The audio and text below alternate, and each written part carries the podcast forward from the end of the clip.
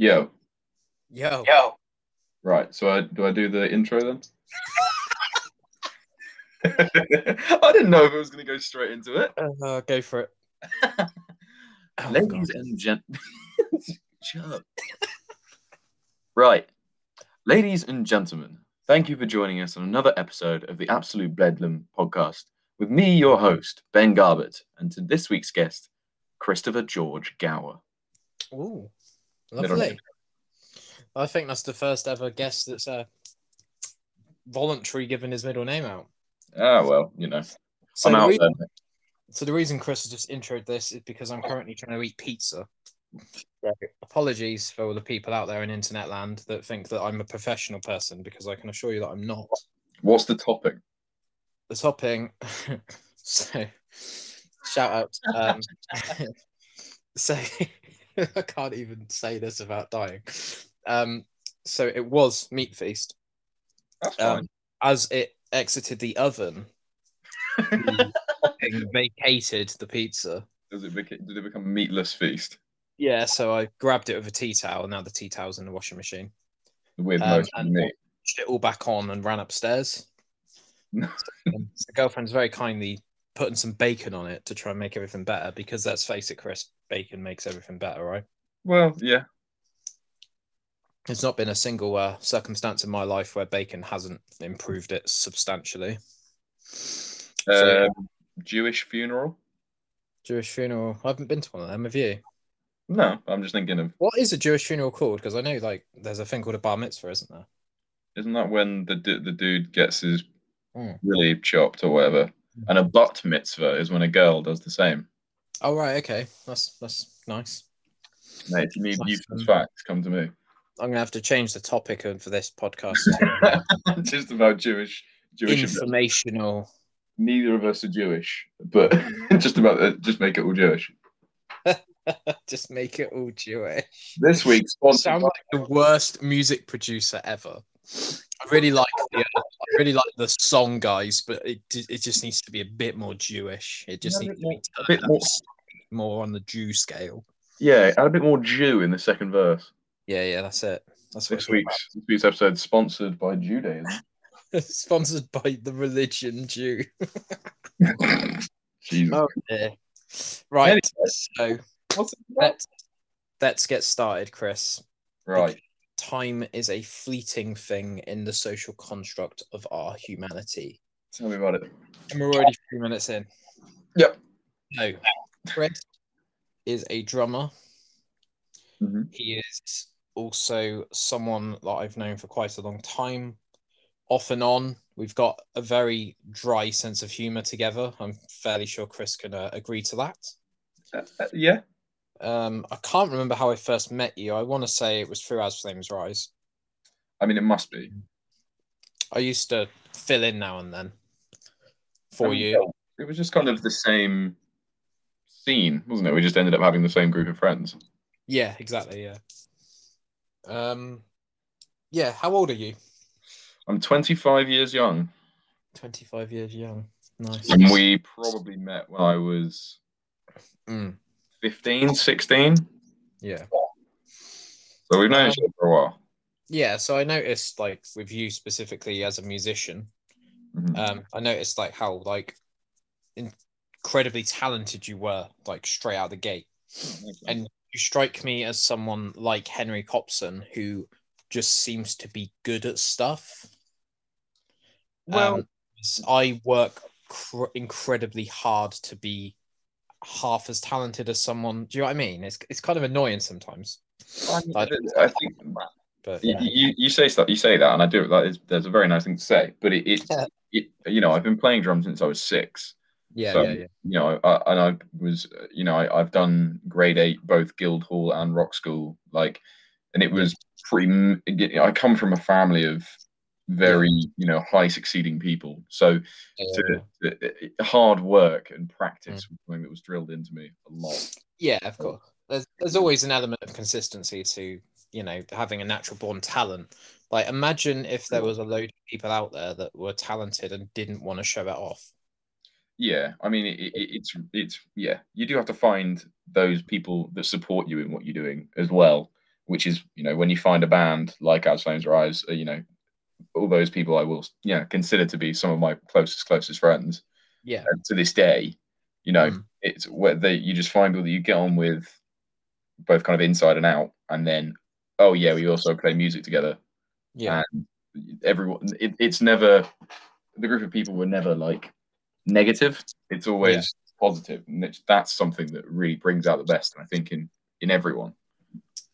Yeah, I think just quickly on that, um, there's a lot of like YouTubers and stuff nowadays that kind of like hire their wives and hire their friends to like work for them.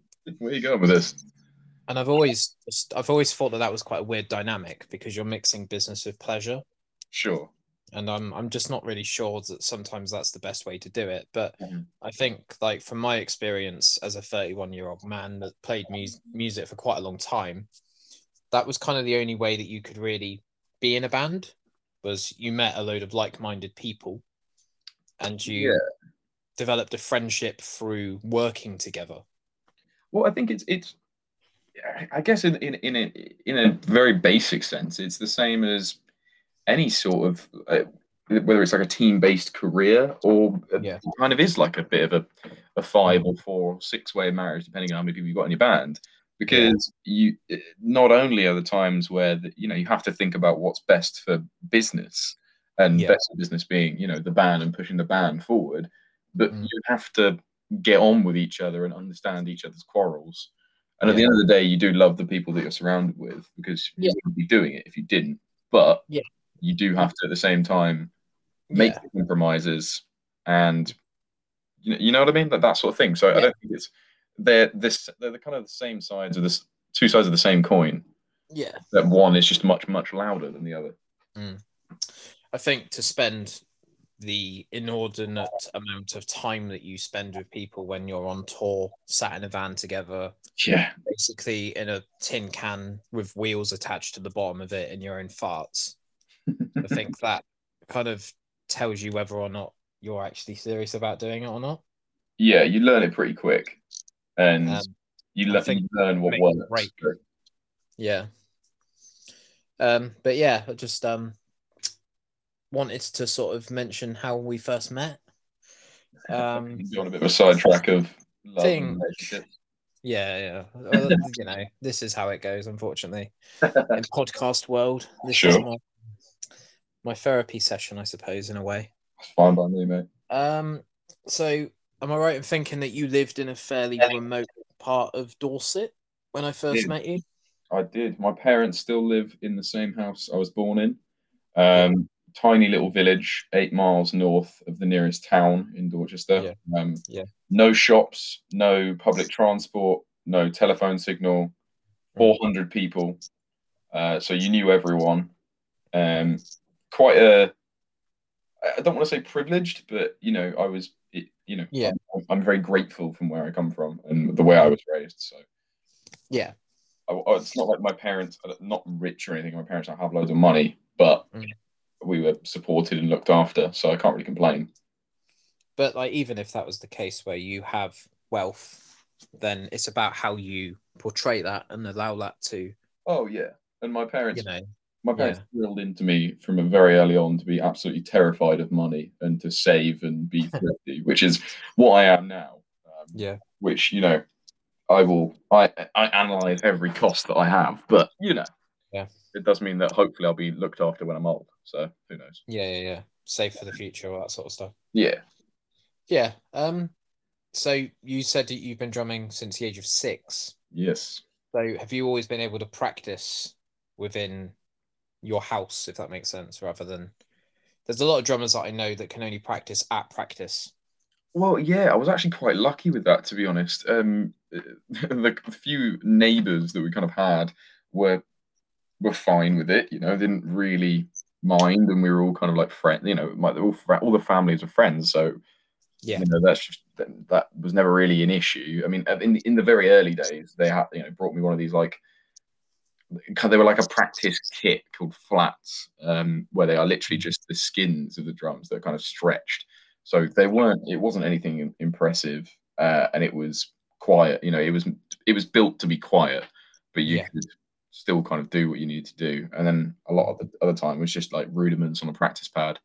So Yeah. a lot of what I learned was to do with technique and that sort of thing. So yeah, it was pretty militant when it came to practice, which was kind of okay because they knew I liked it. So Yeah. So Yeah. just on the whole childhood thing, what made you continue practicing?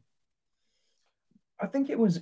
I remember that again. You were kind of talking about travel previously. Um, I kind of. It, I don't know. I just enjoyed music. I've always enjoyed music. I was raised on, you know, like Led Zeppelin and Genesis and uh, Pink Floyd, and then as I got, it was my cousin. She showed me uh, Slipknot's um, self-titled album Yeah. and uh, Avenged Sevenfold, the one with um, oh, what's it called? City Well- of Evil? That one. Um, yeah, she showed me that, and she was like, "Oh, I think you might like this," and I was like, "Oh my god, what is this?" Yeah. Yeah, it's different. Yeah. creepy dudes with masks on, and I was just like, "That's fucking cool. like, you know, that's really cool." Mm. Uh, and so I kind of wanted to just explore different music, and I, I've always wanted to be. I'm, I'm that kind of person that I'm, you know, I work in sales now, so it kind of Yeah. does translate where it's like Yeah. you constantly Yeah. want to be getting better and improving, and I always want to be doing something and you know just Yeah. doing the next thing. That's yeah, why, was, advance your own story. yeah, kind of in the most kind of cliched way, but I'm just I'm that kind of person. I always want to be doing more, so it practice rarely felt like a chore. Yeah, that's good. Yeah. That's when you know you're on the right path, I think. That's when it's like you've kind of found your calling because it doesn't feel like work. Yeah. I think obviously there are days where I'm, you know, as a 13 year old teenager and all you want to do is go out and, Yeah. you know, play with your mates and whatever. But yeah. Yeah. If I was in the mood, I was in the mood. You know what I mean? yeah. And I would practice for several hours.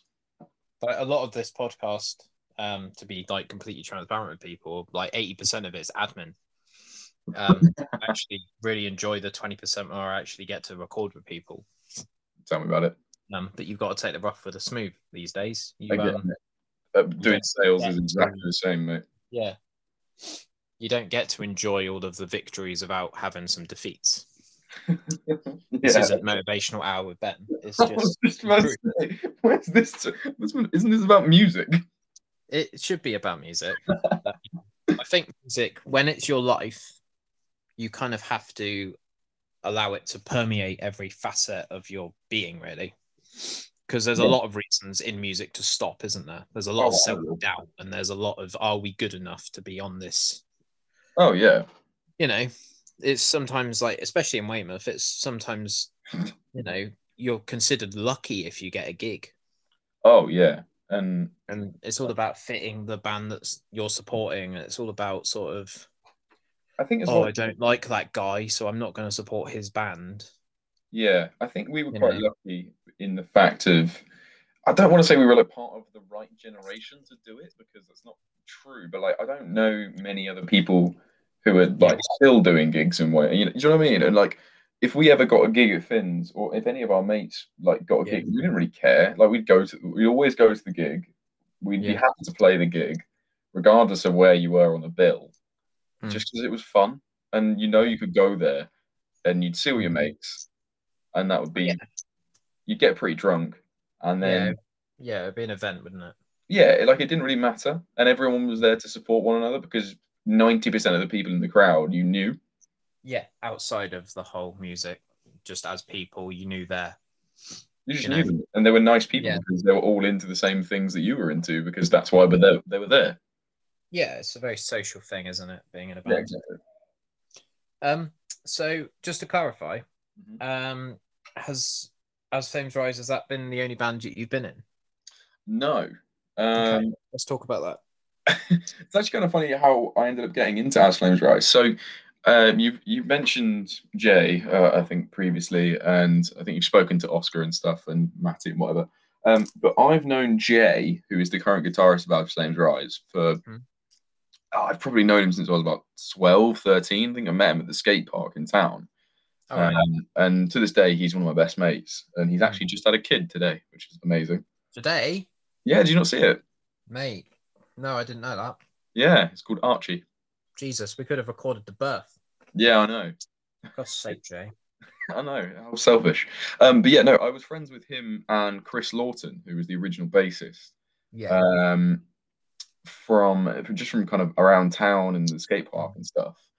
And I had joined. I, I was friends with some other people, but like Max Simpson. I don't know if you know him, um, and Ben Butterworth, James Butterworth. He's just like people from like Yeah. school, really. And I was, uh, they were like, "Oh, we need a drummer. We got this kind of like cool, kind of pop punky type band, Hmm. uh, Lost, Lost, Lost in Transition." I think it Oh, was. right. Okay. You, you'll find a couple. If you do a deep dive on my Facebook, you'll find a couple of pictures. Um, I think the only gig we ever played was oh, we did, did a couple of gigs, and they were like a couple of like, you know, those battle of the bands that you used to do. Um, Yeah. At, at various village halls. Yeah. Um, and then I actually, I remember I was skateboarding and I fell off my skateboard and I broke my hand Oh, Uh, okay. and that was after like two gigs. And then Chris was like, Chris Lawton was like, "Oh, you know who's a drummer who's just joined a band, Chris Gower?" Because I told him about this other band, Mm. and so he messaged me, and I was like, "Yeah, I'll join. I can't play anything at the moment because I'm broken, but yeah, Yeah. sure. Uh, give me six weeks and I'll be there." Mm. And that's how I joined As Flames Rise. Yeah. I always feel that you're one of the most energetic people in the room. But these things where you break your bones and you, it seems to be like a through thread of your life. Uh, I think until the age of about 18, I Yeah. really had very little care for my body and what I was doing to it. Yeah. No, probably to the age of about 20. Um, I've got like I've got four broken teeth. Um, I've Yeah. got. It's quite funny that you used to say that I'm one of the most energetic people in the room because I'm I'm quite a chilled out and relaxed person. But I, I don't think you are. The, the, the amount of encounters I've had with you and the amount of like insult matches I've had with you, like there's been times where I've got to practice um to watch As Flames Rise before you, and you literally like burst through the room and go, mate, the new fucking August Burns Red song is sick. And we're like, okay, Chris is here. But yeah, I mean, I've got I um I've been hit by cars twice. Yeah. Um, from both while skateboarding, I got clotheslined by a wing mirror and broke three of my ribs. Yeah. Um, I when I was like probably like eleven, I got Yeah. playing football. I got someone else's tooth stuck in my forehead. Yeah. Um. Uh, my friend stabbed me in the arm with a pen. Yeah. Um, I stuck a chisel in my finger at school once. Um, and then, most notably, uh, obviously, I spent nine weeks in a wheelchair after having Oh yeah. a surgery on my ankle to Oh yeah.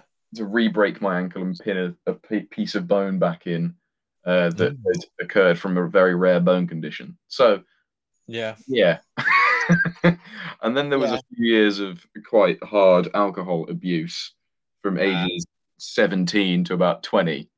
And then I went to uni and that continued for about six months. And then I went, oh no, everything hurts. And so I probably should stop being a lunatic. Everything hurts. I don't know why. Pass me the Yeah. Kopparberg. oh, mate, now hmm. I'm 25 and I, I have like four beers and I have to get up and pee at like 4 a.m. And I'm like, oh my God, Oh mate. the world is on fire. I can tell you at the age of 31 that it doesn't get any better, mate. Uh, what's ha- why is everyone old now? I don't agree to this. There's this weird thing. It's called time. I don't agree with it. Ages us. No, Yeah. I mean, You're up to that. so yeah, I mean, Yeah. I'm always up for. Oh, it- it- Yeah. when I'm with that group of people as well. Yeah, I think um, it is circumstantial. Yeah, it is about the circle that you feel the most comfortable in, isn't it? Of course. oh, 100 percent. And I'm those, very extroverted, so yeah, I'm not gonna like go up to random people in the street and be like, "Have you seen my dog?"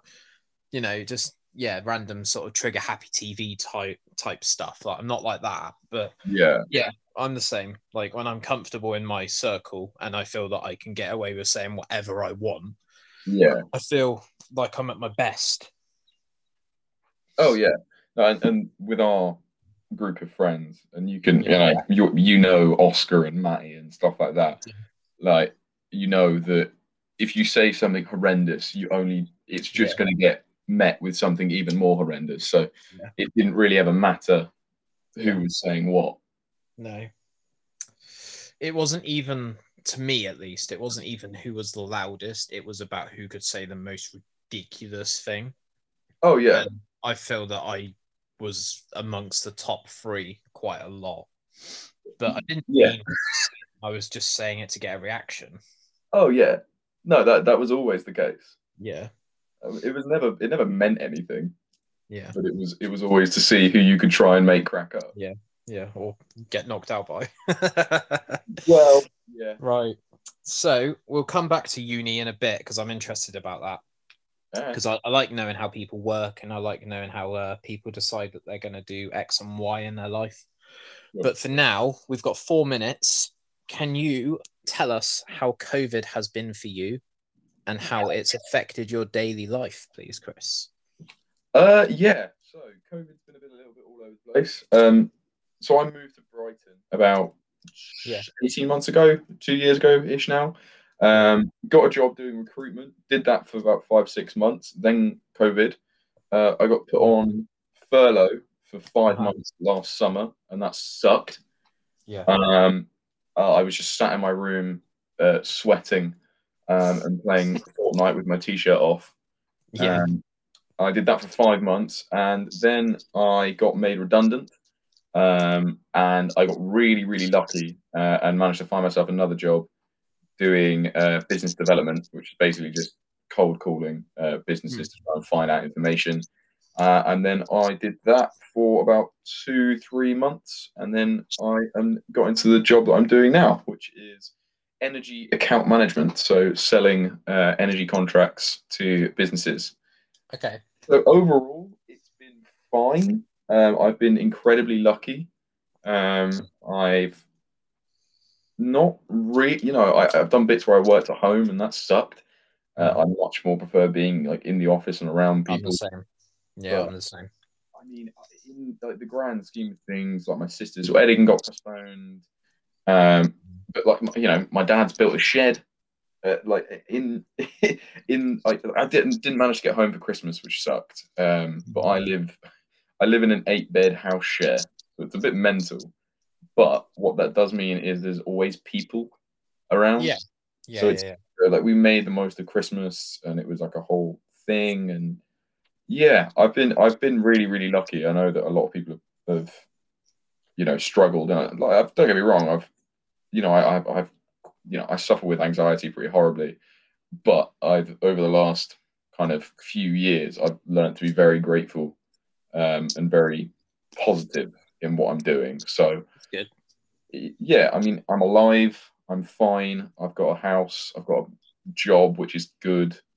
Yeah. And, you know, I've been very fortunate to actually have things going well in the last kind of 18 months. So Yeah. I really can't complain. Yeah. It sounds But- to me like you you know how to check yourself, which I think is something that you can't learn Oh, mate. um, through another way other than going through stuff Oh, 100%. seeing Um, what comes out the end. and yeah, I mean, working in sales and working in an environment where I have, you know, targets and it's all about, you know, money and doing more and that sort of thing. Unless you Yeah. take those, you know, about 30 seconds to just be like, right, you need to chill out for a second Yeah. and just do step one, then step two, and just really boil it down. Otherwise, Yeah. you go, you'll go mental. And I mean, Yeah. that's what I did do. But you know, we're good now. Fair enough. Yeah, I imagine sales to be quite hot and cold. Yep. Like one minute you're getting told that you're the worst person ever by some granny, and the next minute you're being you're the best person in the Yeah. company. Even though you've sold Edith a contract that probably yeah, I don't know. It just sounds a bit chaotic to me personally. Oh yeah, and then you can. It's quite satisfying when you sometimes you know, you can Yeah. not screw over people, but you can put more Yeah. than you should, and then it's like, but then you also uh, you lose out to some companies where you put absolutely nothing on it, and you're like, oh. Hmm.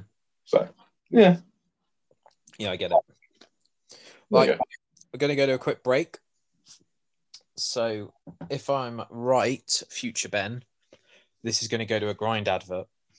Ooh. So we will be right back, and I will speak to you in a sec, Chris. Bye. Just a quick reminder that you're listening to Absolute Bedlam podcast. This show is officially sponsored by Grind Fitness and Sportswear Clothing. This active and healthy lifestyle company hails from Weymouth, and do I. Check out their website, which is www.grindlimited, which is LTD, uk.com. That's www.grindlimiteduk.com. I've recently been given some of their products to test out, and it's all been absolutely fantastic and very, very comfortable to wear. The base layer doesn't cling to you, and you can really feel the quality of the clothing. Get involved and start your own grind today. If you have any questions regarding any of their products, please feel free to drop me a message on my Instagram page, which is Absolute Bedlam Podcast, or drop Clayton, the CEO, a message on Instagram. His uh, Instagram page, even, is called Grind, which is G R N D. We will be very happy to help you with any inquiries that you have on your way to start your own fitness adventure. Thanks again to Grind for allowing me to promote your products. Right then, back to it. It's podcast stuff. It's just having a chat. Yeah. It's all Yeah. good. Right. So the next question I'm going to ask you is what is the best gig you've ever been to? And it can either be as a musician or it can be as a fan. Ooh. Um that's actually quite I mean, one of the single probably the, the single best like live performance Yeah. was uh 21 Pilots. Okay, cool. Um I'm a big 21 Pilots fan. I think they're Yeah. brilliant. Um and I saw them in the SSE in in London and it was just everything about Yeah. it was so well done. Um, Yeah. Nice. and so well polished. And that was like I, I saw Architects the month before as well. They were incredible in the same venue. I have an Architects tattoo, which is I, I absolutely love t- Architects. Yeah. Um, but then kind of on the on the other scale of that as well was probably um like Primal Scream. I right. saw at a festival uh, many many years ago. Um, I went with my family to like one of the ones. It was in Dorset Camp Bestival, and okay, yeah. I ended up kind of being by myself. I like, lost my friends and just stumbled it. I stumbled across it, and they, it was just really enjoyable. Yeah. Um, not my kind of music at all, but it was just like again, it was just well done, and I appreciated that. Yeah. Um, Yeah. as a musician, I like playing a gig. Yeah. Yeah. Probably, I was thinking about this earlier.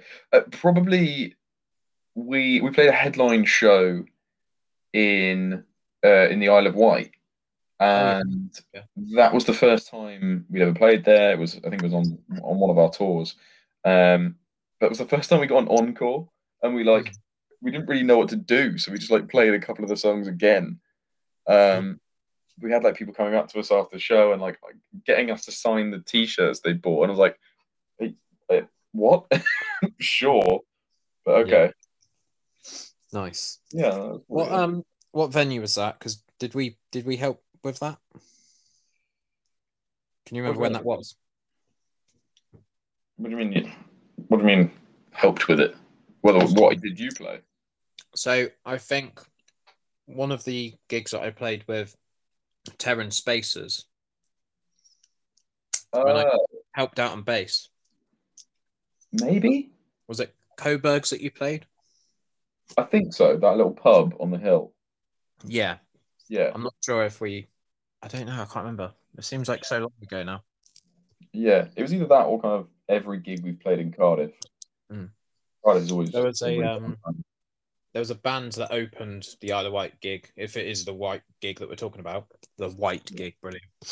The right gig, Ben, um, where a band called Seventh Sea opened. Yeah, and it was seven E N T A. Yeah. Yeah, yeah. Seven yes, Heaven. See. yes, then yeah, then it was that gig. Then it was Terran Spaces and it was you guys. Yes. Yeah. See, I'm not making it up, mate. No, okay. No, I'd forgotten. I'm only that. five beers in. Nice on a Monday. yeah, start as you mean to go on. no, not really, not really. It's only a joke. Yeah, I think that's Um, probably the best gig. yeah. It was a lot of fun. No, I remember that gig. It was good. Yeah. Yeah, I like the fact that you guys just played your entire set and then people were like, "We want to hear the same song again." Yeah, that was that was very odd. Yeah, like, you, okay. you really got the people jumping up and down. Yeah. No, it was a It's, good one. um, It was it was a bit mad, but yeah. It was enjoyable watching you guys because I always felt that you um kind of flew the flag for Weymouth quite high. We we I think we always prided ourselves on at like putting on a good show, and we would always practice. Like we'd we'd go through the set a few times like at the beginning just to like play some songs, but we we quite often you know practice the stage show Yeah, like so we knew what we were doing when we got there. You know, it, yeah. I feel like like AFR, they kind of just left everyone's problems at the door Oh, 100%. and they just allowed you to like be who you want to be all the time in that 30 minute period of your set list. Yeah, and I think we were And the then- same as a band as well. Like we Yeah. never, obviously, like we were saying before, like Yeah. no, no marriage is ever totally happy, and Mm. yeah, we would quite often have arguments with one another, but then we're like, right, we're going on in ten minutes. Yeah, but that's because you're passionate, mate. Mate, that's not a bad thing. It, it depends, obviously, how the outcome happens, because that's how a few of my bands have disbanded, because they've Yeah. not been resolved, and then they've become bitter and sour, and you Yeah. know, oh, a few months ago you said this to me and you never apologized, that sort of shit. Um, Oh no. We, yeah. yeah. Anyway, It- it's not it about me; it's about you. yeah, no, but it, we would have stuff like that, and then I'd go, Yeah. stop being a knobhead then, and they'd be like, yeah, all yeah, right, yeah, yeah. I'm not here for politics. I'm here to smash shit. pretty much. Did you mention a gig in Cardiff? Sorry. Oh, we played a lot of gigs in Cardiff. Um, yeah. I I thought saying- you were going to mention that as well as your second. Yeah, yeah. I mean, there was many, many experiences in Cardiff, um, but they were always just good shows, always good fun. Welsh that people, fuel? Fuel, and uh, Moon Bar. I think was the one that was next to it. We played there a couple of times. Um, Yeah. yeah, it was always a good time. What's the um music scene like in Brighton? I mean, it's Brighton, so it. it, it doesn't- um, I again, I haven't had the chance to go to many gigs or anything here. Um, but I mean, one of the guys I live with is a musician. He plays like kind of acousticy stuff. Um, but yeah, I mean, uh, if you want, you know, there's always something happening here, and there's a, there's places like there's um there's two bars. There's one called Molly Malone's and Casablanca's, which are two of my favorite places to go on nights out because they, Yeah. you know, they tend to be those are the kind of places that you end up. Um, Yeah. like yeah, they're the kind of places you end up, but they play like you know the classics. Uh, you know, you Yeah. go there at two a.m. and find yourself screaming "Mr. Brightside," and it's absolutely brilliant. Yeah. Yeah. I know exactly what you mean. Yeah, It feels like those places just exist in their own bubble, doesn't it? oh, 100 percent. You're in a different world. Just- They're always open all the time, Yeah, like 100%. ready for you in case you veer off the beaten track and end up there. oh yeah, totally. It's weird. But yeah, I imagine Brighton's a pretty crazy place to live sometimes. Yeah, I do. I, I love it. To be honest, it's it, it- everyone is just kind of doing their own thing. Um, there's no, you don't really come across the kind of pretentious types. I mean, I do in my line of work, but then, you know, all Yeah. of my mates, everyone you meet on like a night out or you meet friends of friends, they're always like sound people, and Yeah. you know, everyone's doing interesting stuff, and it's no one ever Yeah. judges anyone really, and Yeah. it's it's always just nice, which I think is cool. Do you um do you get weekends off? Yeah, yeah, yeah. I'm just nine to five. Do you um go for like nights out with the people that you work with? Yeah, um, they're Yeah. quite different nights out. Yeah, Um, I bet. There was a couple of weeks ago. We actually, my like the energy team and a couple of the other teams that we worked with, like booked a couple of tables at a pub. Yeah. And I mean, my lord, sales salespeople are loud. I had that impression. That's why I Yeah. asked. Yeah. There was like the fourth pint was in about half six, and we clocked off at five, and it was just like, fucking hell. Um, and I was my housemate Ebony had to like put me to bed at about half past ten when I got home, Mm. and she helped me eat my Burger King, and I kept asking her. I kept Someone's asking her. do it. Yeah, I kept asking her how hers was, and she's like, "I didn't get one, Chris." And he was like, "Right, I just imagine you just being like, I don't understand what that means. yeah." It's fun. She, she called her because she's called Ebony, and it's quite a fun name to say when you're drunk. And I was just okay, Ebony, Ebony, Ebony, Ebony, and she was just like, "Shut up, Chris." yeah. Yeah. Is there any um are there any um disadvantages or cons to living in somewhere like Brighton? It sounds like you're enjoying it. I don't want to uh, tone the tone too much down. Just um, no, no. I mean, uh, being a, I mean, I'm quite lucky because I mean, until recently, he actually moved out, but I was living with, uh, a, you know, one of my best mates from home, Dom. Uh-huh. So, like, you know, and I've got one of my other friends lives literally two roads away, and she's one of my best mates from home as well. So, uh, my sister used to live here. Uh, she now lives up in London, so it's like it's not too far. The, uh, the, Yeah. the disadvantage I would say is just being like far from home. You know, I'm Yeah. three, like, three, four hours away from home, which which sucks, but you know, it, it's fine. Um, I don't. It's an easy drive if I want to go home. Um, Yeah. I don't know. I think it, it maybe to a degree because so everyone here is so doing their own thing and whatever. It can be sometimes a little bit difficult to find mm, like the same minded people. I get that. Maybe I don't know. That I think that's just a, a very surface view of it. But in in general Yeah. terms, oh, I will say the hills. Yeah. The hills. I live up a massive hill, Right. Okay. and it is always windy. yeah. And the, those two things, I'm get, you're setting out. Those two things go fuck themselves. yeah. Like, Combined as well. mate, honestly, mm-hmm. it's awful.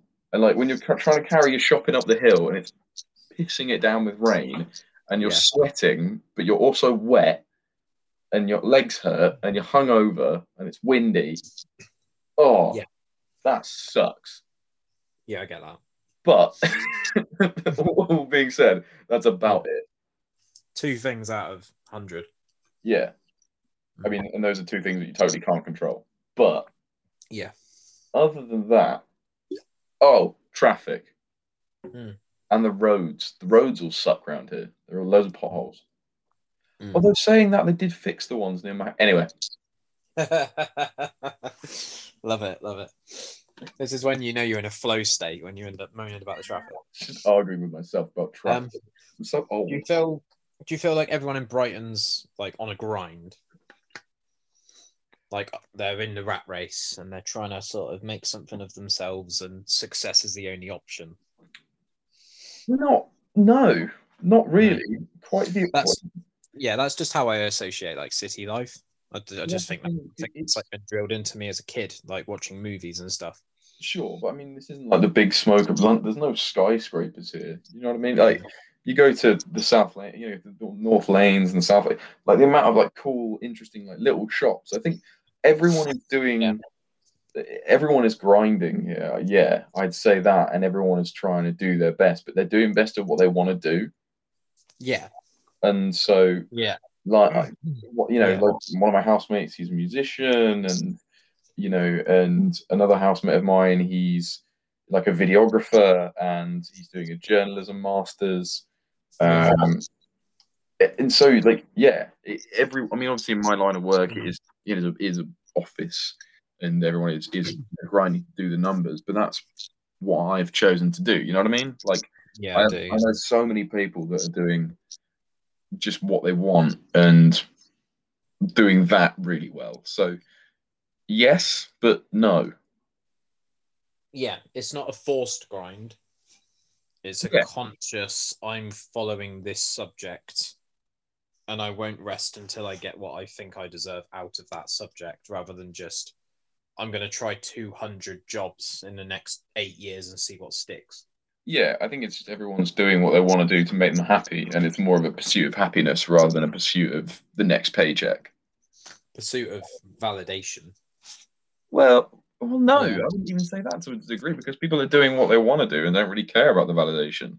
Yeah, that's what I mean. Sorry, yeah, that's that's exactly yeah. It's the opposite of that is what I meant. Yeah, good. Doing nice save. nice doing.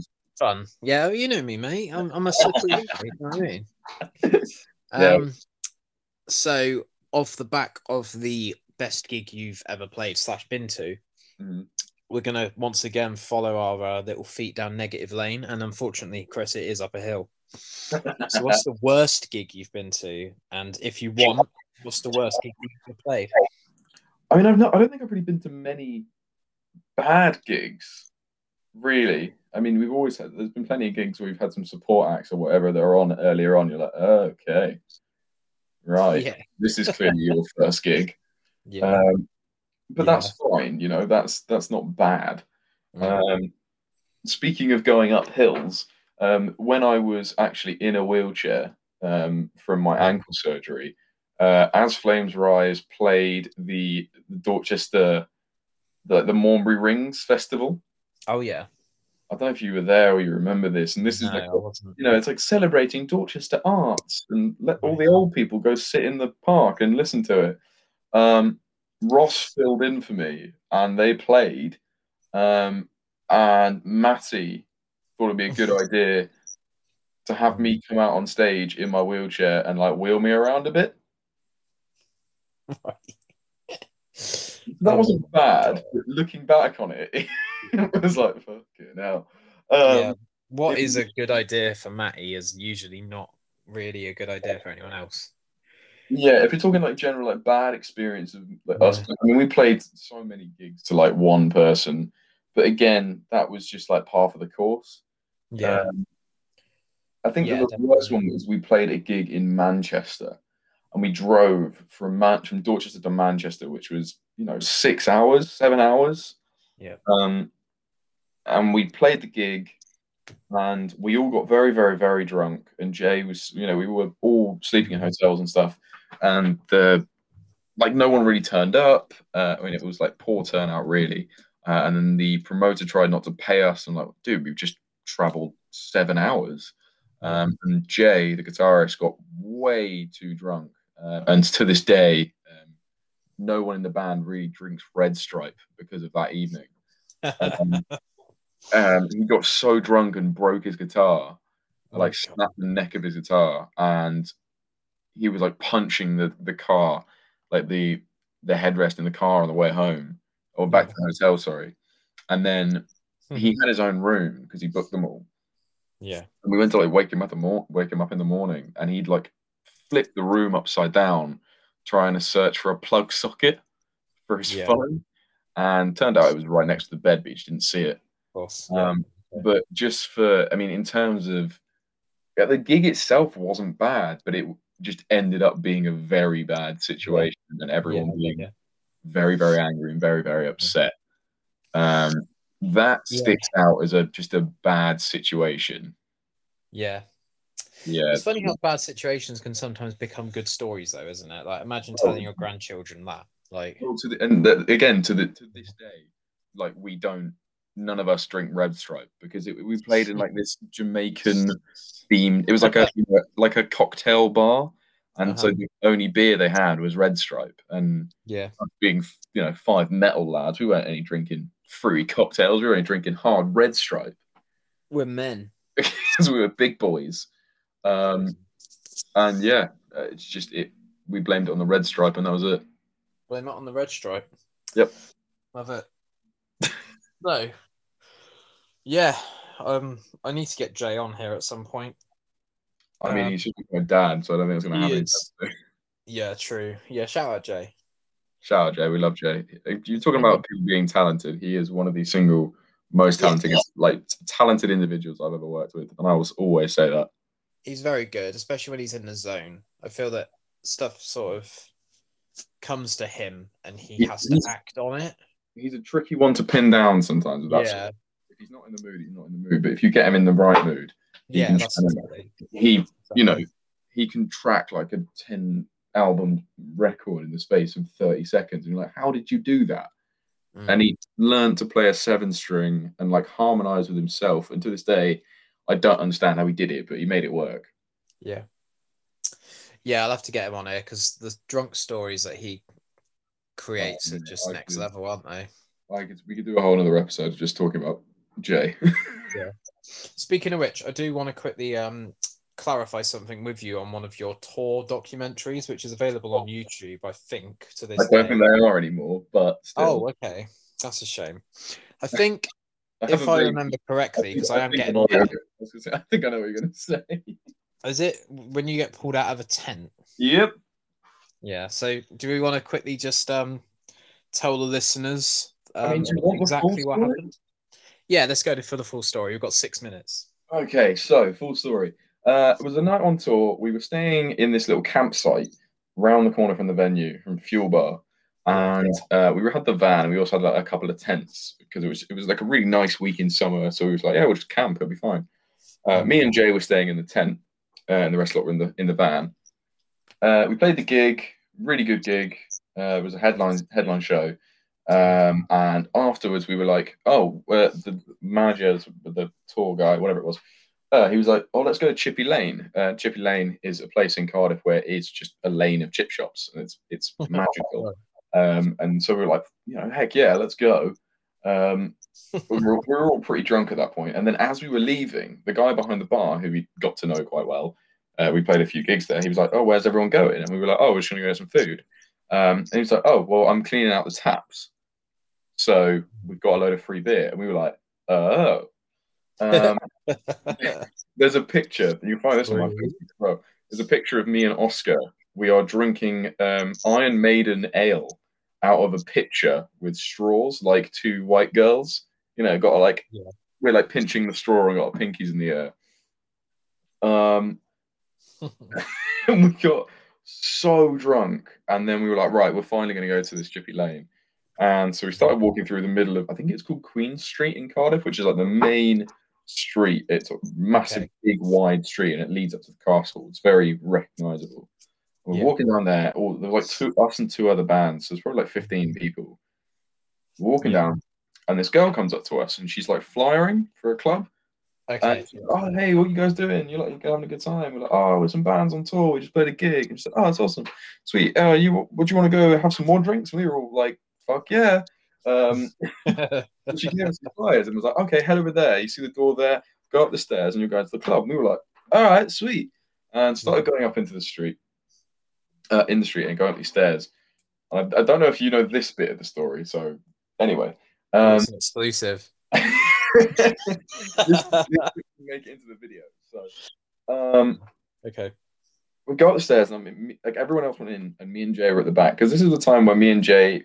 I know you said we were probably the loudest people in the room, but me and Jay were also probably the two most introverted at the same time. Like, if we weren't, Yeah. wanted to be quiet. If we weren't in the mood, we weren't in the mood, type of thing. Yeah. Okay. So we were a little bit nervous, and we were younger than everyone else, so we were at the back. Yeah. Um, I, I was probably eighteen, maybe nineteen. Um, and we started going up the stairs, and we're like, "Oh, that's cool." And there's like this little curtain. There's a big bouncer at the top, and he goes, "Yeah, IDs, IDs." Yeah, okay, and and no phones out, no pictures, or anything like that. And we're like, "Okay, fine. Let's go walk to the bar. I can see it from here." And I was like, "Okay, let's go to the bar." Got a couple of drinks, turn round, and like, "That's a that's a naked lady." Nice. That's another naked lady. That's a naked lady on the stage. Yep. Oh, Uh, no photos makes sense now. this isn't a. Oh, this is. Oh, Oh, right. This isn't Chippy Lane. No. Uh, but I, you know, definitely wanted a mouthful.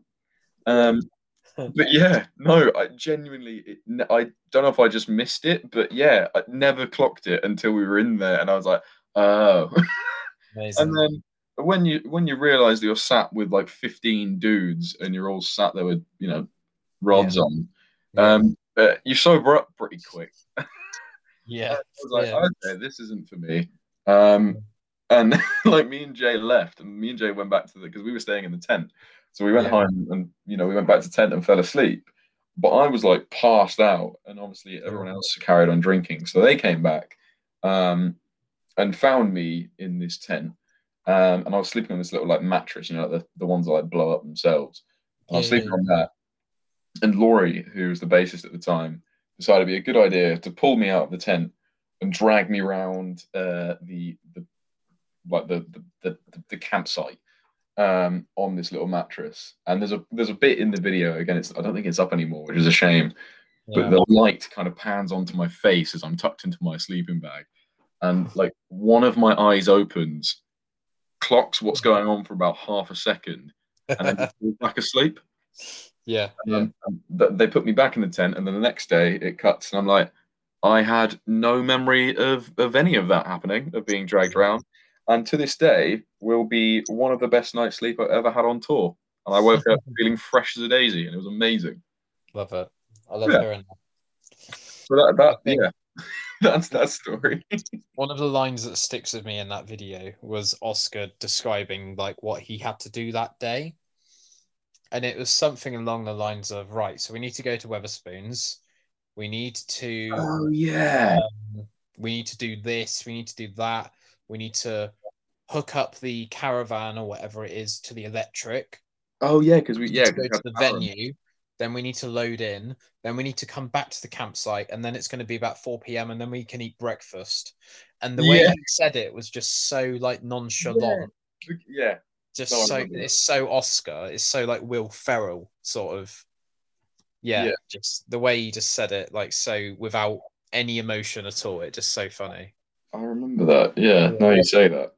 Yeah, that's my long-term memory kicking in Mm. again, mate. Oh, Enjoy it while it lasts. But yeah, it's all good. about that. No, I, yeah. I remember it's been such a mental day, and we were horribly hungover from the day before, and we had so much to do, and we're like, "Right, now we can have breakfast." yeah. That's when you know you're busy. oh, mate, yeah, When you're having breakfast at 4 p.m. I live the dream. There we go. Right, we're going to go to a quick break and we're going to come back and we're going to talk some video games. Ooh, Speak to you in a sec. bye. Hey guys, just a quick ad read. Ocean Bottle. I recently reached out to this company as I thought their mission statement and attitude were absolutely fantastic. Support livelihoods, stop ocean plastic. These award winning bottles come in a range of colours, including ocean blue, forest green, obsidian black, and sun orange. Each bottle that is bought means the equivalent of 1,000 plastic bottles kept out of the ocean in places where plastic pollution is actually at its worst. These are 100% dishwasher safe and contained double walled vacuum seals and are made from insulated stainless steel. They keep your cold drinks cold and your hot drinks hot. Join the award winning team and get your own at www.oceanbottle.co. The current discount code I have access to is on my Instagram page, so please check out the Absolute Bedlam Podcast Instagram page on there to see the most recent one. Thanks to Ocean Bottle for allowing me to spread the good word of environmental sustainability. I cannot wait to get my own ocean blue one soon with my podcast logo front and centre. Anyway, back to the episode. I'm back. Welcome back. Hello. So, we're now going to talk about childhood stuff, uh, video games. Yeah. You can ask me a question if you want. Nope. Um, obviously, at the end, as you're fully aware, we're going to talk about meal deals. oh, I've got I've got a good one. Good. Awesome. I like a prepared guest. Oh yeah. That was, I think it was the only one that I really took some thought into. The most important one, though, to be fair. Well, Because I know it's going to be controversial, but I just Yeah. want people to hear me out, and I want them to try it for themselves and then come back to us. Leave a comment in the you. Yeah. down below if you uh, you know, if you do go ahead and try this. Hit smash that like button. Subscribe. Yeah. Right. So, what is the first memory that you have of playing a video game? Of playing a video game. Yeah, like what was the first game that you picked up as a child and went, "Oh, this is cool." Uh, I mean, there's there's pictures of me when I'm probably two, three, and I'm holding an N64 controller, Nice. and it's probably like the uh, like earliest Mario Kart or you know Mario 64. Yeah, yeah, yeah. early on. Um, I remember there was also, you know, there's like educational games that you get in like cereal boxes and stuff. I remember those. I don't know if that really counts, but I remember just like playing them on repeat. Um, Yeah.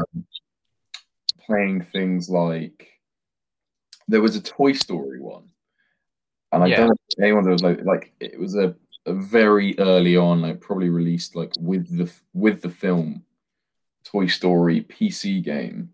Yeah, I know what you mean. Yeah. I remember, you know, remember there was ones where you had to like do a Buzz Lightyear and you had to hide as the cone and try to get across the road. Yeah. And I remember that. Um, but going a little bit further along, probably you know things like Simpsons Hit and Run, Yeah. um, Tekken that I definitely wasn't allowed to play because my mum was Catholic, um, and then uh, like Roller Coaster Tycoon. Oh yeah. playing that. Um, Counter Strike Source. I'm playing that as well. Time Splitters. You play Time Yeah. Splitters? Hell yeah. Yeah. Fond, very fond memories of Time Splitters. And then like I don't really remember the first one. no, like, it was Time Splitters two. Mm. It was definitely the yeah, it was definitely Time Splitters. I can still like picture the first map. You Yeah, the rifle. Siberia level when you're That in the one, snow. yeah, yeah, yeah. And you get the sniper You rifle. shoot out the cameras and stuff, and then there's like a zombie near the end, and you can flamethrower it. Yes, So I remember mate, I'm, I'm on it. This is why Yeah. I podcast. I like that. I remember everything that I don't need to remember. Yeah, right. No, I'm exactly the same. And then I was like moving forward a little bit more with things like playing Call of Duty 2 around my mate's house and like Halo and all those sorts. Yeah. I mean, I'm I'm a very, very avid video game player. I follow like professional Call of Duty. Yeah. Uh, and some people don't even know that esports is a real thing. Uh, But I follow that like some people follow. And that's one of the few things to this day, me and Jay, me and Jay talk about like most people talk about football. You know, you talk Yeah. about the matches and the transfers and the news. So Yeah. yeah, I'm I, I love video games. No, I get that. That's cool. Um, so what was your favorite console? I was gonna say what was your favorite video game, but that's fine. we'll get to that. Do you, Uh, are you asking me? Sorry, Yeah. You asking me what my favorite video game is? Right. Okay. Legend of Zelda: Ocarina of Time N64. Good choice. There was a game earlier that I was thinking about, and I can't remember what it was called, but I wanted to give it an honorable mention. I mean that Um, I think actually I'm thinking of albums because I've never really mentioned Hybrid Theory. that's a um, banger of an album. Yeah, banger of an album, but um, Very it's a game I can't remember. It might have been Kirby. Nice. Yeah, or It's Rayman. That was hard. Rayman was hard. Yeah, a lot of those Golf? games. Go on, sorry. Do you ever play Kirby Golf? No, what was that? Just like a sort of Mario thing where you just add something to the end of the No, franchise. it was it was you could like Kirby was the ball Right. Okay. and you just like knock him around. Yeah, just on that. Um, Sega, DM me, please. Why does Sonic have a car? If he's the fastest hedgehog alive. Yeah. Yeah. Weird. Conspiracy theory. Oh, Yeah. Sonic Racing. Sonic All Stars Racing. Yeah. Oh, yeah. I Yeah. recently bought a 25 game Sonic Sega sort of emulator for my PS4. Oh, that's cool. Um, and short of my PS4 sounding like it's about to leave a runway, um, it's a really good time. There's uh, Yeah. loads of games on it like Golden Axe, Streets of Rage, Sonic 1, 2, 3, Sonic Oh, 3D. Streets of Rage is a banger as well. Streets of Rage is amazing. Absolutely amazing. Anyway, favorite console. Anyway. Favorite console? I'm so sorry. I mean, I've got an Xbox Series S right now, Oh, yeah. and that's it was two hundred and fifty quid, and it's tiny, and it Yeah.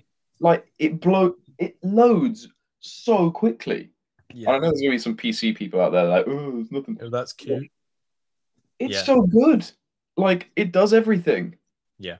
And I mean, yeah, obviously, like formative years of playing on a, you know an original Xbox, and ninety percent of my life has been spent on a 360. So there's more probably like better memories with those. Yeah. I- I'm definitely more of an Xbox guy than anything else. I'm not. Well, I won't ever dog on the other brands if I was playing. If you know, I was, you know, they're brilliant. Um, but yeah, it's so small and it's quiet and it loads The only thing that I do miss is the the Xbox One that I have. It's still in that box just there. Um, it was a, a Forza Motorsport three, four limited edition one. So it's Yeah. blue, and when you turn it on and turn it off, it makes car noises. That's quite cool. You turn it on, it goes, and you turn it off, it's "Vroom." it should make a reverse sound. yeah, or like Truck. a sweet lift. Yeah, And then when you lob it, it makes a cool noise as well. I like it. Yeah, so that's probably probably my favorite console. Nice. Just it's good. Yeah, and you're still obviously playing games when you can. Absolutely. I play Yeah. I play Call of Duty and I play Fortnite probably most than anything. Mm. Um I'm just started playing through Resident Evil Biohazard because right. I just totally forgot that that happened and I was Mm. watching some gameplay of the new one, uh Village. Mate, the new I was like, one looks ridiculous. I know, but I was like, I can't play the new one without having played. Yeah, no, I get that. I think I've played like all the other ones. I, was, I just forgot that it happened, and I was it's on like the Game Pass for Xbox. And I was like, Yeah, that's sweet. Um, yeah, the new one just yeah, Lady was it Dimitrescu. Was it Lady, Lady Dimitrescu. Dimitrescu in it? Something like Yeah, I think it's Lady You. But yeah, she's. the uh, the nine foot woman. I'd let her just stamp on me. Yeah, a lot of people are saying that. Yeah, I think Capcom have uh, definitely um, capitalized on male instinct, and uh, their marketing department has their finger on the pulse. big old goth uh, GF titties. Yeah, exactly. Yeah. Exactly. That's what it's all about. Favorite game though? Thanks for asking. Um, Bioshock, okay. the first one. Yeah, yeah, yeah. Fantastic game. That was the first one that I played where I was like, "Oh my god, what is going Yeah, on?" And that was quite quite modular, wasn't it? Because you could get different powers and stuff, and you could Yeah, play the game as you wanted it, it to an extent. Yeah, I mean, the story itself was really linear, and like you can, Yeah. just, if you want to just do it, you can do it. But they did a really good job. I mean, that's what. So I also I've loved uh, like Call of Duty Zombies as well. I love the fact that if you want to do it and do it properly, you know, you can find all the extra information that like you know Mm. the audio logs and that sort of stuff, and it just you know gives a whole level of like depth that Yeah, yeah, yeah. you can just play the game, especially a game like Zombies. If you just like, I've actually gotten one of my housemates into playing it with me, and we play Zombies. Um, Yeah. But before they were just like, "Oh, I just thought it was Zombies." I was like, "No, no, no, no, no," and like that, you know, explain the whole thing. And it's like, "Oh my god, that's cool." Yeah. That's probably my favorite game. Sort of secret Easter eggs and stuff. Obviously, I love like, Easter eggs. it is just you shooting stuff. Yeah, There's a lot more to it than yeah, but you you need to sort of seek it out. Oh yeah. But if you wanted to just play it to enjoy yourself, you can. There's um there's two things I remember about Bioshock, and it was the fact that I for ages didn't realize that it had Adam and Eve in. So Yeah, Adam is the red stuff, isn't it, that you inject into you? to like improve your And- powers. Then Eve Yeah. is what you use to like power them. Yeah. Yeah. And there's also a twist in it. Am I allowed to mention twists? Do you think it's been out long enough that I can talk about it? It's like a ten-year-old game. Yeah, let's Yeah. do it. The whole would you kindly thing. Oh yeah. Where um the guy that's like is it Atlas? It's Uh, like narrating the story for you and telling you to do stuff. Andrew Ryan. That's it. Yeah, yeah. Yeah. Doesn't it sort of um happen like doesn't Andrew Ryan turn into someone? Oh, you're thinking of um, Bioshock Infinite. No, I've not actually played that game. Uh, But there's a bit where you get halfway through Bioshock One and you like have a flashback of every time he's ever said "Would you kindly?" oh yeah, it's like a trigger. realise, Yeah, yeah, oh God. yeah. Yeah, he's like, yeah. I've forgotten about that. Yeah, yeah, you're right. What's the um the boss of Bioshock? I can't remember. The Big Daddies. Yeah, but there was an actual final boss. It was like a person. Yeah, it was wasn't it Andrew Ryan? Yeah, I think so. Yeah. He was the guy that was like running it all, and then you, in the second one, you become a Big Daddy. Have you um have you played Bendy and the Ink Machine? No. I think that would be quite good for you if you like Bioshock. I feel that it's got the same sort of style. I like, yeah, I like the kind of weird and dark. Yeah, it's very sort of black and white, Mickey Mouse kind of dark. Yeah, My, um, Limbo. yeah, that was good. Limbo's good, and that there wasn't oh, gone, not gone home. Maybe gone home. There was like a they did like a, you know, a spiritual successor. All right, was it um inside? Maybe I can't remember what it was And called. they did recently. They did Little Nightmares. Oh, Little Nightmare. Mm, Hmm. Maybe. It's the same sort of thing. It's basically like the most basic game you can get. There's no dialogue. There's no But it's weird and it's dark. and yeah, it's it's kind of you can make the own your own story up, I suppose, at the end of it. Yeah. No, It's that's, I like that sort of puzzly, and here's a boulder. You need to get over the boulder. Watch out for the spider. Yeah. And I like that's why I like the Resident Evil games because they do a really good job of like, Yeah. hey, is this stuff. You can use it if you want, or you Yeah. can run past these people. Yeah, yeah, yeah, definitely. It's up to Conserve you. your ammo, and stuff like that. Yeah, I know what you mean. So we're now going to move into music. Uh, Yeah, make another. yeah, well, time is cracking on, mate. Big time. So, who is your favorite band? It's a bit of a toss up between. I'd, I'd say there's three, and I know that's a bit of a cop out, but I'd say Led Zeppelin. Just for the fact of you know that's what I was raised on. It's like my dad's favorite band. We used to every Sunday before I'd have a, a football game in the car, we would listen to Stairway to Heaven. Yeah. like that was that was just the the ritual, and you know we, you know had the very few. Dad didn't always crack out the vinyl player, but when he did, it was it was either Annie Lennox or Yeah. it was it was Led Zeppelin uh, and like Pink Floyd and Genesis and that sort of stuff. So that stuff just holds a, a very special place in my heart. Yeah. Um, and then if we're talking like metal, I guess there's a few. I, mm, it's really difficult because it really depends on my mood. Yeah. Um, I'd say Slipknot um, for the factors like just for what they they did and who they were and what they stood for and what they do stand for is awesome. And they were like my first discovery of metal music, and that was like Yeah. What really got me hooked. But then nowadays, I'm you know architects. Uh, yeah, I have an architect's tattoo. They are just brilliant. I think they write songs better than a lot, better than people do. Yeah. And then on the other side of things, to do with like, if, if you're talking like talking kind of musicality and actually like writing incredible songs, if you actually understand it and like the whole world of being an artist is Twenty One Pilots, and no one even comes close to them in Yeah.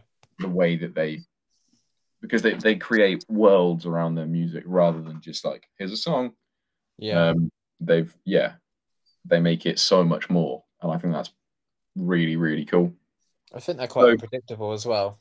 Like Oh, they could release a song with them just talking.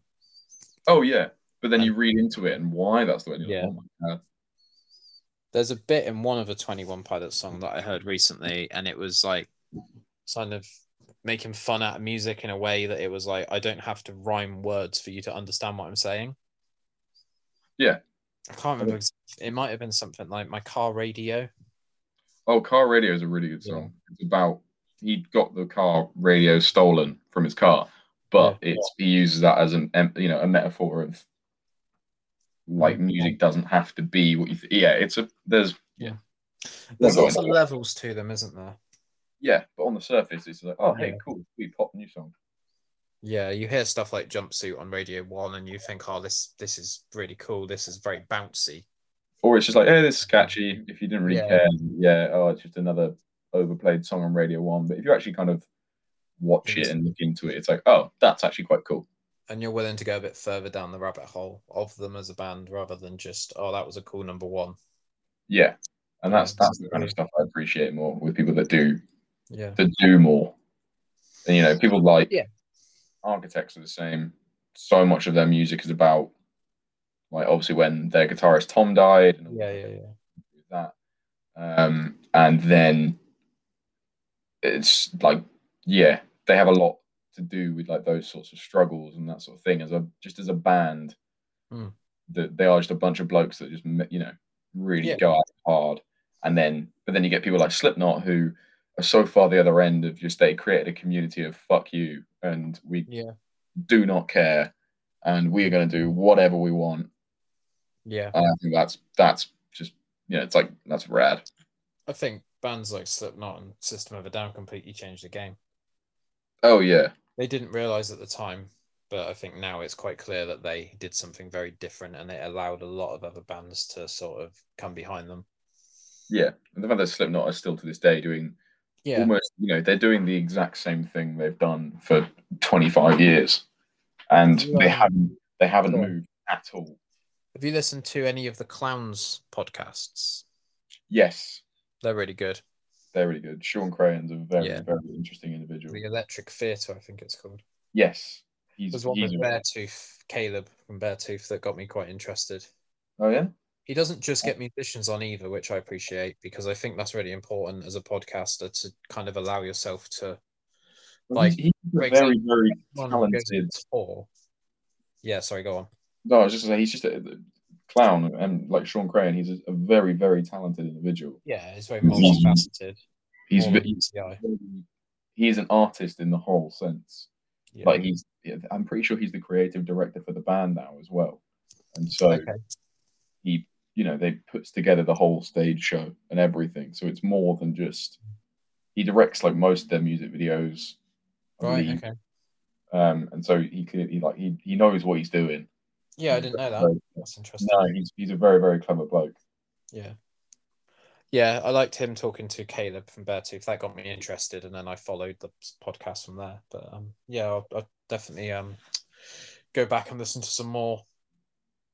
But yeah, he, he's not afraid to sort of reach out and talk to people like you know nurses and firefighters and Yeah, he does a bit outside the box, doesn't he? yeah, and I like that. I think Yeah. that's important because otherwise you end up sort of pigeonholing yourself. And like I said earlier, like if if, if everyone, you know, June twenty first is when we apparently all go back to normal and we forget that coronavirus ever existed. Um, a lot of Yeah. musicians that I've potentially got planned might go. Actually, mate, we're on tour. I'm busy now. Which is totally fine though. Yeah, yeah, yeah. Of course it is. Yeah, I'm not not I saying it's not. It's just like that could be if I was to go so far down that I'm only going to interview musicians. But I think it's cool that you're doing you're doing a, a podcast that is music centric to a degree, but it's just It's kind a- of and everything. it's- It's the thing that I've got the most experience in, and I know what it's like being at the sort of The- the the- bread line and the, the poverty and the self doubt and the um yeah, you've experienced the realisticness of it all. You've experienced all the worst bits of being a musician, Yeah, which then I think gives you a very good basis to talk about it. yeah, and I think it helps you experience the best bits at the same time Oh yeah, true. because you don't take it for granted. Yeah, But yeah, I remember Right. said we were going to talk about uni and stuff, but hey, we haven't.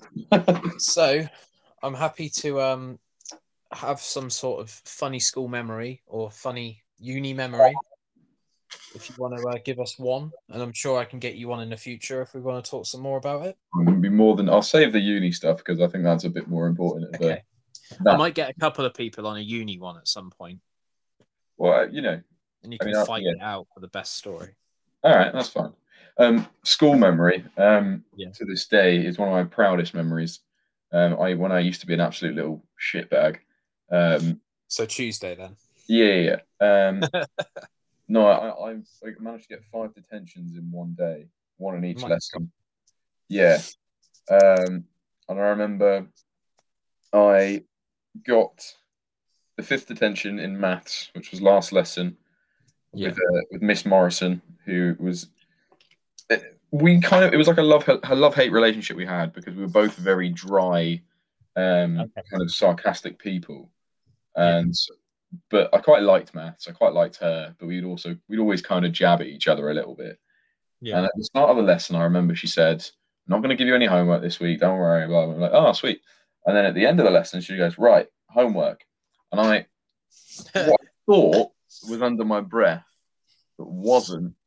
Yeah. Uh, and I had my head in my hands and I went, Oh, you sneaky wench. And she just looked up from her desk, gave me absolute daggers, and I just stood Yeah. up and walked out. You just stood up and walked out of, from your own. Yeah. I, I mean, I knew, I knew. No, I just I knew what was going to happen. I was going to get So you told to leave anyway, yourself. so I just left. So It yeah, was the last lesson, so I just left. it's very proactive of you, Chris. And then obviously my teacher in like reception, uh, you know, when you have your home room, whatever it's called, uh, Miss Daly, she was like, uh, "Chris, um, got a note here from Miss Morrison." I was like, "Yep." The wench. I was like, "I know." she Oh, was that like, would be funny if she said, "I've got a note here from the wench." "That would have been good." I think I didn't think you want to play up to it too much, but yeah, that's probably that was. I don't know why that's always just stood out to me as like Yeah. that was a real stupid thing to do, but it was really funny. Internalize your voice, mate. Trust yeah. me. No, it was. It's every time I tell that story, I get the exact same response of just, why did I say sneaky wench? What is that? What I went for? yeah, yeah, yeah, yeah. Uh, yeah, Well, you didn't swear. no, but it was still uh, incredibly disrespectful. Yeah, of course, So, yeah, of course. Right. So, important question time. did did you want to ask me anything first, or are you happy to just go straight into the sandwich world? No, this is about me, so I'd rather, you know. This is about... Brilliant. Chris Yeah, you got- Gower. You asked me to do the intro. I've done enough for you. I did. Yeah, I'm sorry about that. I was eating. I'm not very professional. I do apologize. Thank you, Chris, for doing that for me. I'm not gonna uh, edit out the bit though where you say, "Are we recording?" Well, that's Because fine. Why didn't they that's just what send me the link? is. Said record. Anyway, Anyway, so meal deal. no This deal. is Let's go. important. And I like the fact we've got two minutes. We can't argue about it. Um, it's all right. You can go slightly over. It's not gonna No, like, no, no, turn no. your phone off. No. Um, so first stop, Sainsbury's. They will always have the best meal deals. Yeah. Um, this comes from a time in my life as well. I was working at the O2 store in Reading. Um, Oh, yeah. I was having a terrible time, but Mhm. let's not go into that. Um, so you the the best meal you go from the O2 store in Reading and you walk about five five shops to the left and you get to the Sainsbury's. You're into the Sainsbury's and you pick up uh, a Snickers. Um, sometimes you're feeling frisky, it's a Snickers Duo. Oh, okay. Um, that's not part of the meal deal though, but that's like a, a little side. Yeah, Um, well, that's your dessert really. you've Um, earned it. and then for the for the actual meal deal, you go for a diet coke because you know you care about your waist. Um, and then you go for a, a, a tuna pasta pot. Mm, okay. Yeah, hang on, hang on. And then you go for some, you go some flame grilled McCoys. Okay. What flavor? Now- Flame grilled, Flame grilled steak. yeah, the flame grilled steak ones. Sorry. Then you get back to O2 and you go upstairs and you sit in a little room all by yourself. Um, Yeah. And you put your headphones on and you watch a podcast. Okay. Um, contemplate life for three, four seconds uh, before the dread sets in. Yeah. Have some of your Coke. Then you open up the pasta pot. You open up the flame grilled steak McCoys. oh God, I know where this is going. You crumble up the flame grilled crumble up? steak Yeah. and you pour them atop the uh, the tuna pasta, and Yeah. you go to town that mother. Um, and then for the dessert, you have the Snickers and the and the Coke. And Yeah. I'm not even like this is. I'm not even going to let you come back at this. Try it. I know. I know the judgment. Trust me, because everyone Yeah. gives the exact same response. Yeah. But the mix of texture, the mix of salty and you know the the creaminess of the the tuna pasta, the kind of the mix of cold and slightly not cold. Uh, it's it is, it is something to be wondered at. And I guarantee it, if you try it, you'll know what I'm on about. okay. Fair enough. Fair enough. Thank you for joining me, Ben. See you next week. Sam, I think you might be the second worst meal deal. Sam, what was Chris, Chris has overtaken you. Yes. Um, so Sam, I think was a hoisin duck wrap. Uh, I think it was something like quavers or cheese and onion crisps. So long story short, I um OD'd on cheese and onion crisps as a child, nice. and now I can't stand them. Like and they actually crisps are right. disgust me. I don't like cheese. And the hoisin duck wraps are just wet. And I think his drink of choice was fizzy water. Oh, off the top of my head. No. I know you said try to keep this PG, but that guy's a cunt.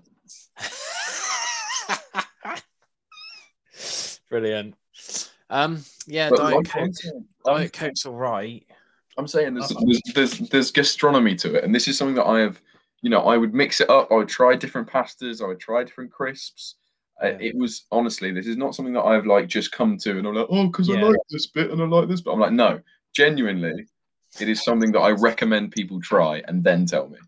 Okay, fair enough. You sound Because very um, you you believe in your choice. So I'll, Mate, I believe my cho- I told you this is the one thing that I prepared, and I I was prepared. I didn't. I did very little work today, but I Yeah. prepared for this. Brilliant. I was ready for a fight, and I knew I was going to get it. You're ready for a fight. Put the wrench down, Chris. It's a sister podcast, mate. Yeah, Chill out. if you come at me with my my little meal deal, I'll fuck you up. I'm not coming to Brighton anytime soon, based on what you've just told me. Well, if you do, you know what you're getting for dinner. Yeah. I like it or not.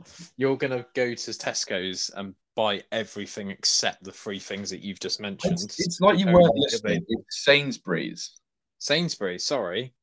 I just associate meal deals with Tesco. No, that was the thing I said right at the beginning. Is you have to go to Sainsbury's. So sorry, I've got selective hearing. Yeah, because their their pasta's different. Anyway, can we go? Can I? I have to poo, so I kind of have to go. So, Chris, what time do you have to be up in the morning? Uh, quarter past six. Quarter past six. Uh, Probably about six. Actually, I've got to go into the office early tomorrow. It's tough at the top, people. Mate, I have so much to Right. do.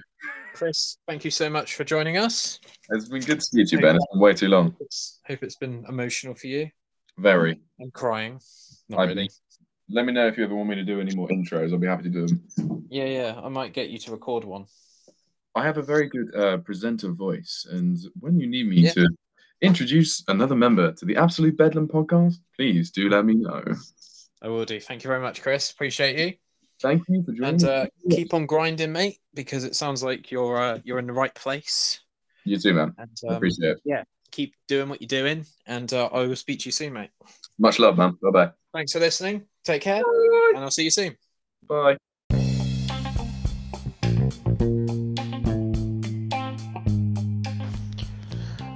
Hope you enjoyed that episode, guys. Um, I'm just doing this as a pre recorded segment because I always forget.